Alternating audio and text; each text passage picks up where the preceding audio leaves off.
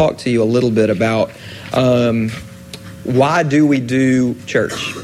And why do we do specifically life together, right? It's kind of a new, new, new tagline that's, that's being coined around here. And I want to make sure you understand why. I want to make sure you understand it's not just a movement to do more stuff and have more fun together, um, but it's actually just a return to the biblical call to live in community, which was the design of the Christian life from day one. And we don't have an option to not do that. So um, I'm going to read just in a second out of Ephesians, but I'm going to tell you, and I think I've told you about him before, a good friend of mine um, who I kind of grew up with, was good friends with in high school.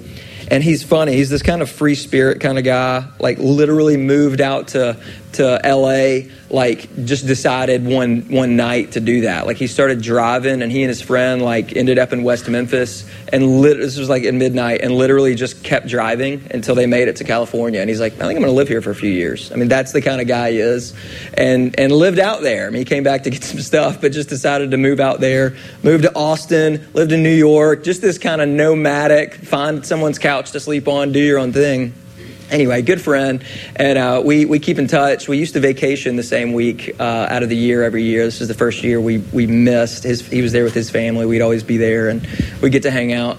Um, but anyway, I think it was it was two or three years ago. We got to talking about. I was just kind of challenging him and asking him, you know, about his, his life and specifically his faith. And man, are you in a you know good church out there?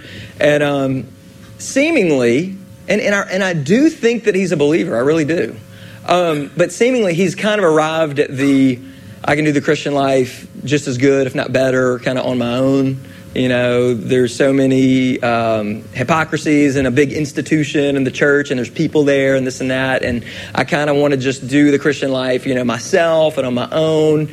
And, you know, you don't have to be a Christian. I mean, you don't have to go to church uh, to be a Christian. Well, do you agree with him? And do you, do you have to go to church to be a Christian? I mean, on one hand, um, I suppose he's right in, in this. Uh, salvation is about faith alone, in Christ alone, right? Not, not, not works.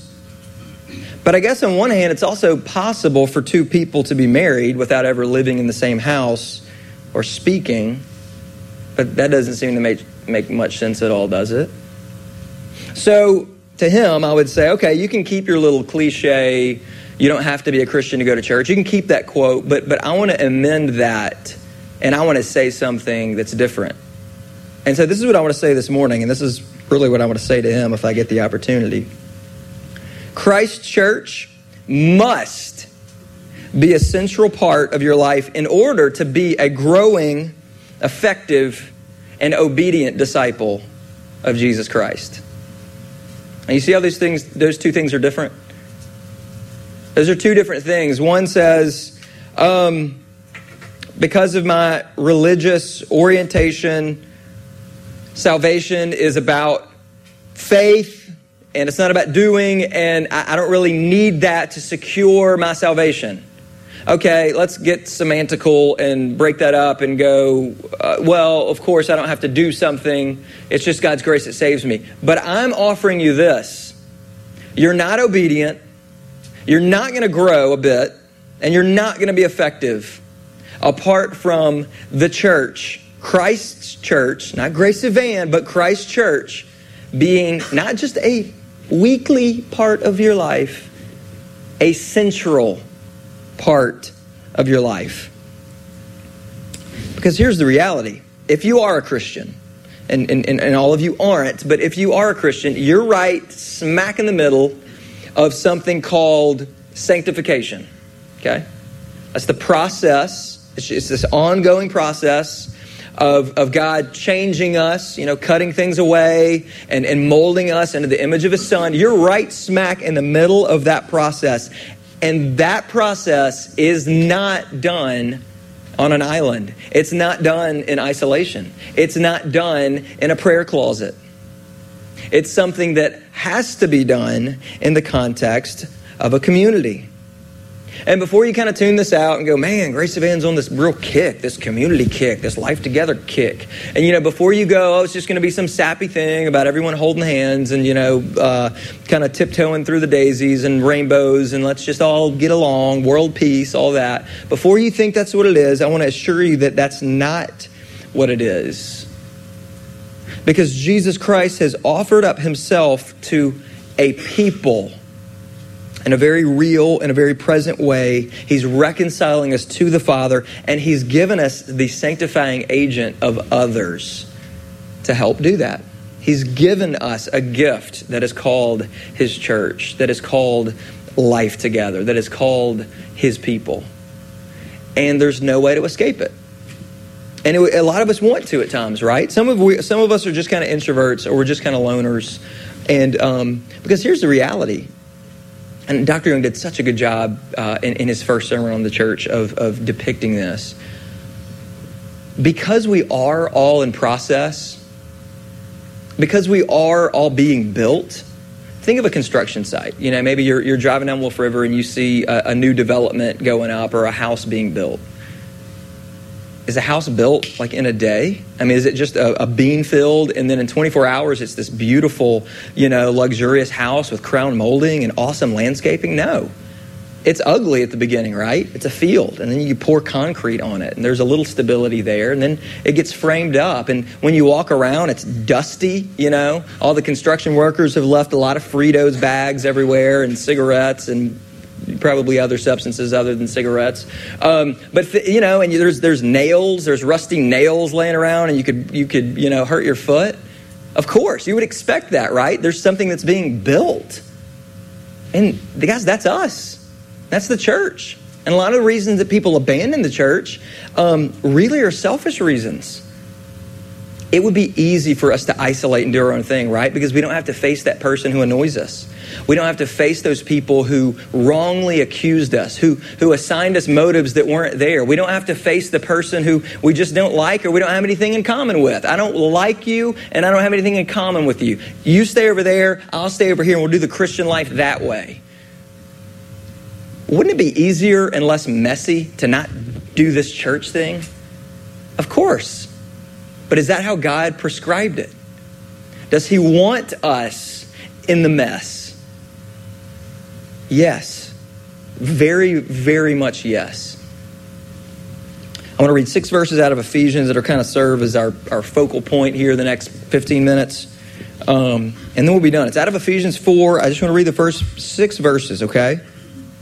And it's really cool. The thing about this part of Ephesians, it's, it's a. Um, Paul has made a transition. The first three chapters of Ephesians, he has been talking, uh, dealing with the doctrine of salvation, kind of on an individual level you know, by grace you've been saved. So he's talking kind of individually the first three chapters. And then in chapter four, he moves to this communal, this, uh, now I'm talking to all of you in response to your salvation. Now this is what life is supposed to look like. What do we call those? Indicatives and imperatives. Because I've shown you grace and woken you up from your dead state. Now live like this. So he has some instruction for us. Ephesians 4, verse 1. I, therefore, a prisoner for the Lord, urge you to walk in a manner worthy of the calling to which you've been called, with all humility and gentleness, with patience, bearing with one another in love, eager to maintain the unity of the Spirit in the bond of peace. There is one body and one Spirit, just as you were called to the one hope that belongs to your call one Lord, one faith, one baptism, one God and Father of all who is over all and through all and in all. I'm going to pray just for help to unpack that, all right? God, will you help us to see what it means to love you by loving your church? We don't want to be cute. This isn't a marketing campaign. We don't want to just, oh, have um, more friends and stuff to do. Lord, we want to we want to know you and love you, and this is the way that you've given us to do it. So instill in our hearts and our minds the importance of it, what it is, and what it's not. We ask it only in your Son's name. Amen. So, Paul, Ephesians 1, 2, and 3. Hey, salvation, this is what salvation is. This is what Christ did on your behalf. Now, in light of that, go be unified. Go bear with one another in love Go do life together. That's the gist. That's what he's saying. You know, a lot of times when I hear talks, um, I listen to a lot of different sermons and, and read a lot. It's a lot of what I'm paid to do. and, I, and I'll listen to some on unity, on community. Community in about the last decade has been kind of a buzzword around the church. You know, always it, it, there's always something that's kind of a hot new button, you know, and, and that seems to be it. We want authentic community. And, and that church doesn't have it. They're not welcoming. You know, they didn't do this when I came in and sat down and, and I'm going over here. We want community. And that's very true because it's a biblical call, but a lot of the times it's misguided. And I'll hear these talks about unity and community, and you could really insert anything in there uh, besides the church. You know, it could be uh, it could be a bar. You can find community in a bar. You can find community at the YMCA. You can find community in a fraternity, in a sorority, at your college, at your high school, in your neighborhood, at your work. And so it's all like, yeah, we need to have each other's backs. We need to be in community. We need to show up for each other. Of course, all that's true, even in the context of a church, but it's like, but why? I mean, what's the, what's the basis for that? And Paul kind of spells it out for us. He's going, hey, in light of God's grace, if you're a Christian, if you're alive and not dead, in light of that, I'm calling you, a people, to this new community to enter into relationships with one another in humility, he says, gentleness, he says, patience, he says, and forbearance. And he's grounding this call to community not simply on a, on a, on a message of world peace and let's just have each other's backs, but he's grounding it on the very gospel itself, namely the community that's shared within the Godhead, within the Trinity. That's my first quick point is this um, God Himself lives in community, and that's where we get it. That's where we get the imprint in our DNA to want to connect with others and want to do life with others. The number one reason that living in community with others is so important is not simply just to enjoy the benefits of friendship, which aren't there some awesome benefits to rich Christian uh, friendship? Yes. But the number one reason that is this God Himself lives in community, and because we're cre- created in His image, we have that same imprint. We have that same longing. We have those same desires. Where are you going? Who does God live in community with? The Trinity God the Father, God the Son, God the Holy Spirit. And way before you were a blip on the radar, or we were, they lived in perfect love and harmony and unity. And so, this same model of relationship, it's woven into the fabric of who we are as humans. We long to connect because it's what we're made for. So, that's a good thing. It's a good thing that we don't, you know, want to just stay, even though it's, it's easier sometimes. And even though at specific seasons, man, we wish we were just made for, you know, in isolation. But it's a good thing and it's an imprint of God on our hearts that we're made for community. Second point is this God reveals the truth in community. God reveals the truth in community. You know, sometimes it takes getting outside of ourselves to experience something or learn something rightly. You know, think about it. What do you do when you're like at a, at a concert? You know, those of you who are, who are live music uh, junkies. What do you do when you're at a concert and when you, are you're with a group of friends? I mean, you're straight up, you know, just fist pumping and, and all in it together. You're experiencing something together, and it kind of enhances that experience, doesn't it? I mean, even if you went solo to a concert, you would still be Snapchatting the crap out of it and texting the whole time and FaceTiming, you know, to try to get people involved in that. It's just kind of how we're made.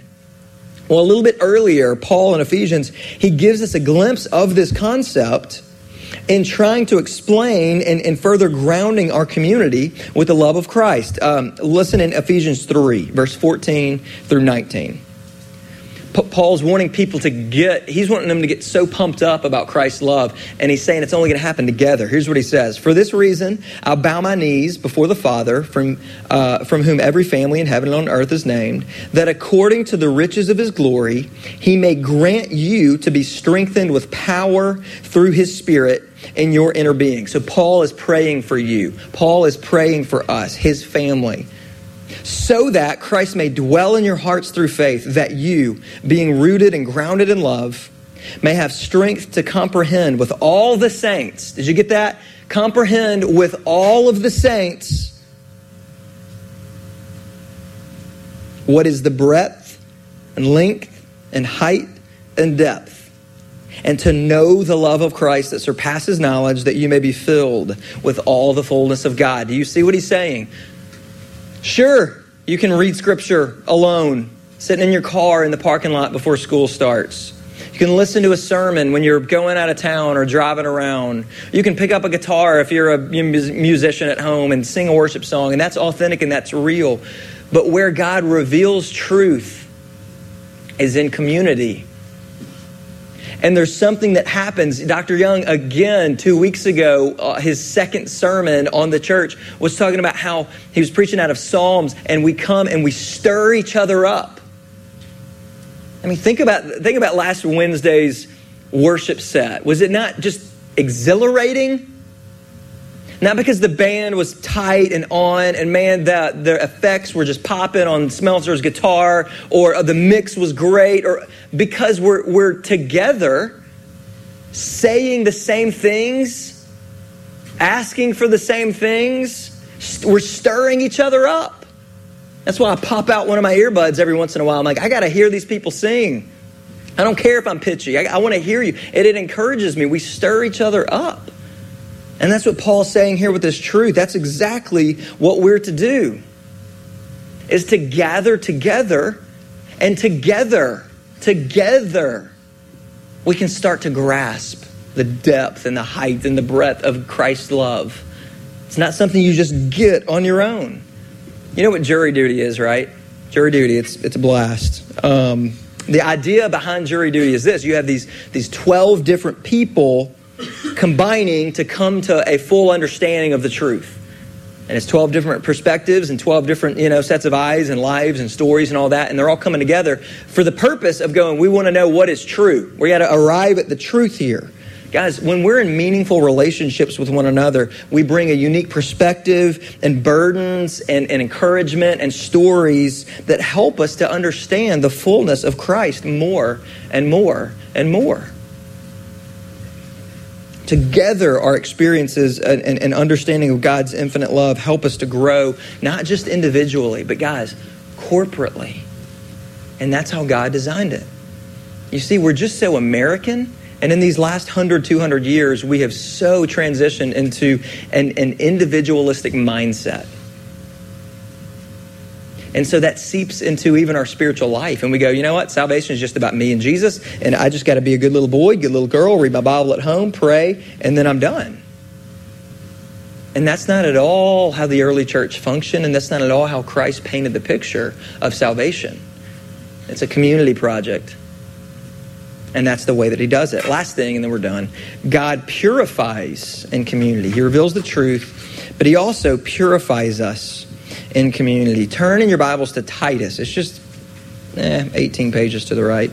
Uh, turn over to Titus. I want to read Titus chapter 2, verse 11 through 14. It's a prime example of seeing a community of faith as a place where we're encouraged to pursue holiness.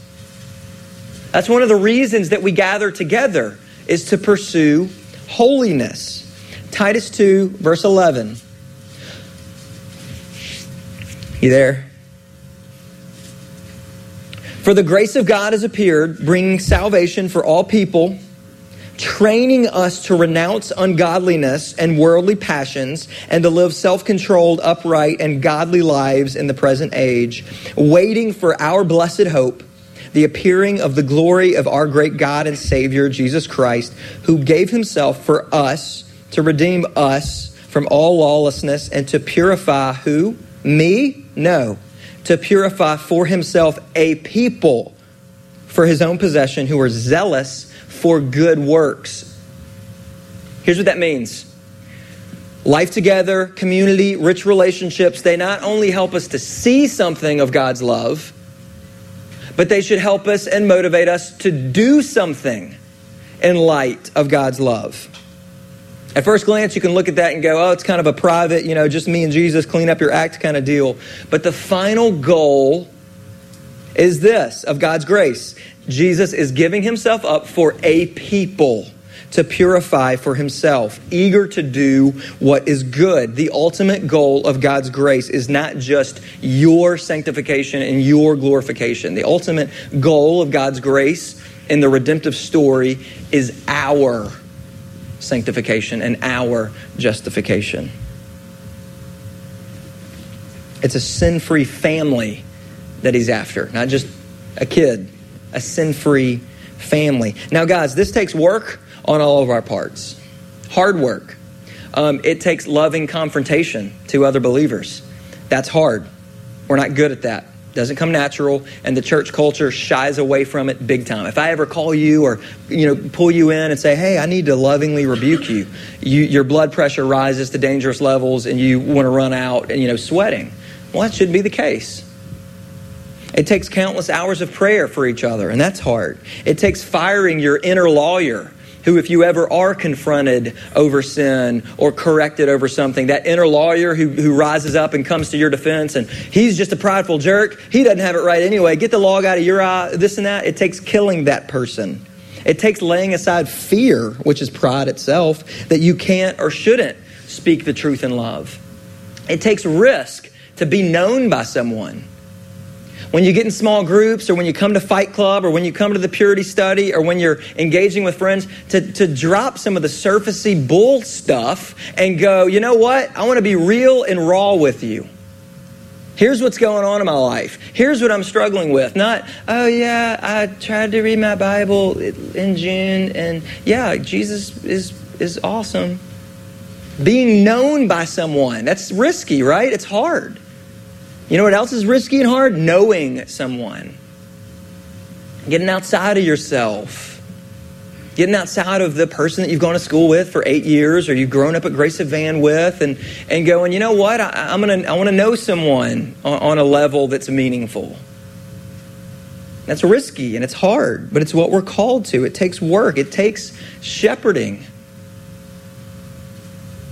I'm not, that shouldn't be the only shepherd in this room, in this ministry. You should feel a weight and a responsibility to anyone who walks through these doors, going, you know what? I, I want to take some ownership in their soul. I want to take some ownership in, in where they're headed. And I feel that. Every Christian should feel that. It's a community project. I mean, did you hear what Titus said? We need each other to convince, to remind, to encourage each other that out there has it wrong. And aren't we tempted to start to believe because it's playing so loudly, the music is so convincing and loud? Aren't we tempted, like every five minutes, to believe that it's right and this is nuts? We need each other to train us to renounce ungodliness. That means we come in here and we go, you know what? The cultural norm out there is fill in the blank. It's to see fill in the blank. It's to, uh, you know, post pictures that are fill in the blank. It's to talk fill in the blank. Whatever it is, the cultural norm is that we're going to renounce ungodliness. We're going to renounce worldly passions that are fleeting. We're going to live self controlled, upright, and godly lives. And we need each other to remind each other of that. That's why what happens here on a Sunday or Wednesday is more important than whatever you have going on. And I'm to the point in my ministry where I have not an angry, I don't have an angry wartime mentality, but I have, I think, a, a shepherding, loving wartime mentality of going, you know what? I, have seen way too many people idolize and worship things that are done with them the day they graduate or done with them the day they're done with college, and it has zero payoff, zero eternal fruit whatsoever. So whether I get fruit hurled at me for being the guy who, oh, you just hate sports. I don't hate sports. Oh, you just hate people doing well on the ACT. I really don't. I think you should kill it and go be awesome doctors and lawyers and nurses and fund the world uh, with, with um, gospel, the gospel message. But I'm willing to say that because it grieves me to see the direct order of God's word neglected for something and things and people that are, that are fleeting. That are fleeting. So it takes work. It takes work. You know, just a few sentences down, Paul tells us exactly why we're to be plugged in around here. Ephesians 4, look at verse 11. It's one of my favorite texts. I've talked to you about this recently. So, so God gave the apostles, the prophets, the evangelists, the pastors, and the teachers. What, what, what is He charging me to do? What is He charging us to do? Um, pastors and, and elders, you know, Pat over there and Dr. Young and, and elders and pastors here. What does He tell us to do? To equip the saints, that's you, for the work of the ministry. Why? for building up the body of Christ until we all attain the unity of the faith and of the knowledge of the Son of God to mature manhood or womanhood to measure of the stature of the fullness of Christ. Listen to this, verse 14. So that we may no longer be children, tossed to and fro by the waves and carried about by every wind of doctrine, by human cunning, by craftiness and deceitful schemes. You know what that's saying? You need to be plugged in here so that you're a growing, maturing believer, and you don't go over to Houston, and you don't go over to Briarcrest, and you go over to Collierville, and you go over to Germantown, and you go over to all these places, and you're tossed like a, a, someone on a wave.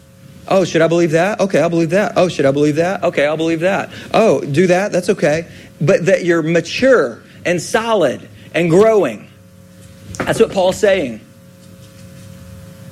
And when we don't organize our life for this to be central and this to be a priority, we're tossed to and fro. And oh, I'm so sick of seeing it. I'm so sick of seeing it. I am I am burdened by seeing it. And I'm not angry. Again, I pray through this, I think through this. It's not, I work at Grace Evan, so Grace Evan is most important to me. It better be most important to you. It's not. Okay, the more of you that grows, honestly, are the bigger headaches and more emails. But keep coming. I'll, I'll God will sustain me. I'll take them. I'll keep them. We need each other to accomplish what Paul is saying, to mature, to grow. And it just grieves me to see people opt out of that for whatever reason. For whatever reason. Maybe, maybe your schedule's not all that packed. And you just you just can't put aside personal preferences.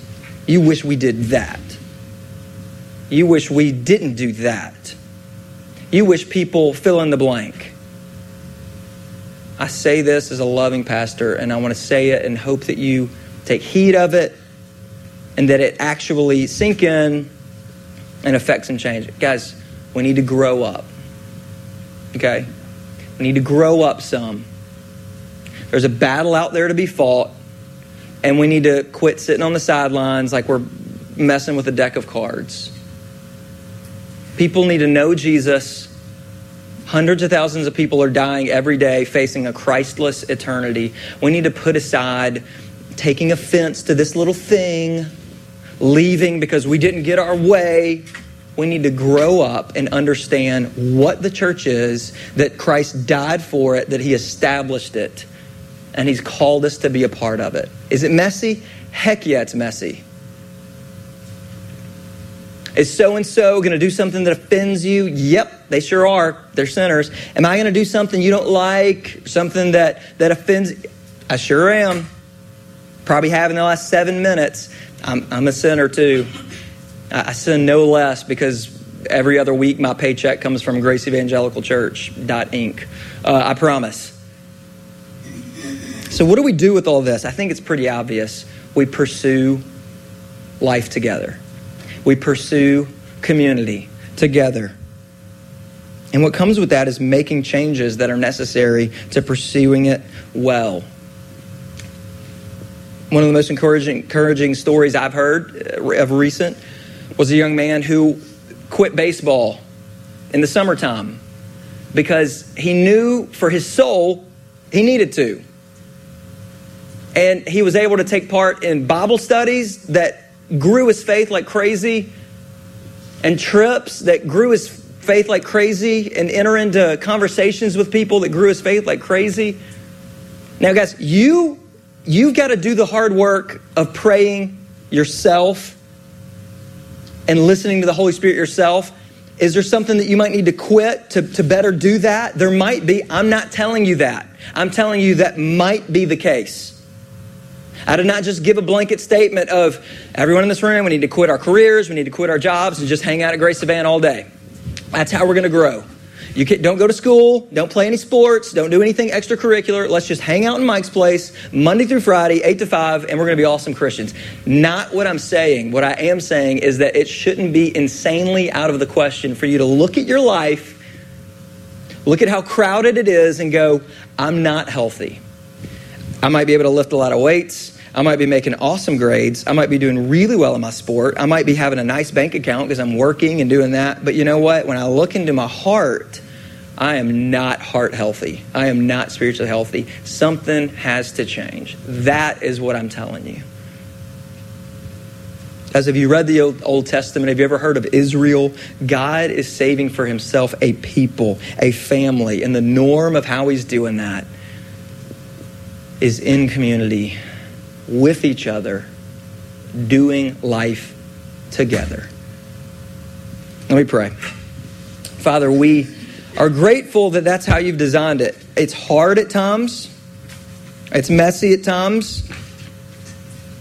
But what a gift, what a means of grace that you've given us. You've given us your spirit, and then you've given us each other. You've given us your church. Oh, how we take it for granted. Oh, how we think wrongly about it. Lord, this is not a place, it's not a ministry that's designed to come up with clever little events and things that entertain us. Or this is not about us, it's about you. Will you convict us where our minds are wrong there? All of us, from the staff to the, to the sheep. Convict us where we have viewed your church wrongly. Give us a right view. Give us a hunger for it because we want to know you better. We want to be more faithful to you and obedient. Only your spirit can make this kind of a mindset a reality. So we beg him to do that and ask it only in Christ Jesus' name. Amen.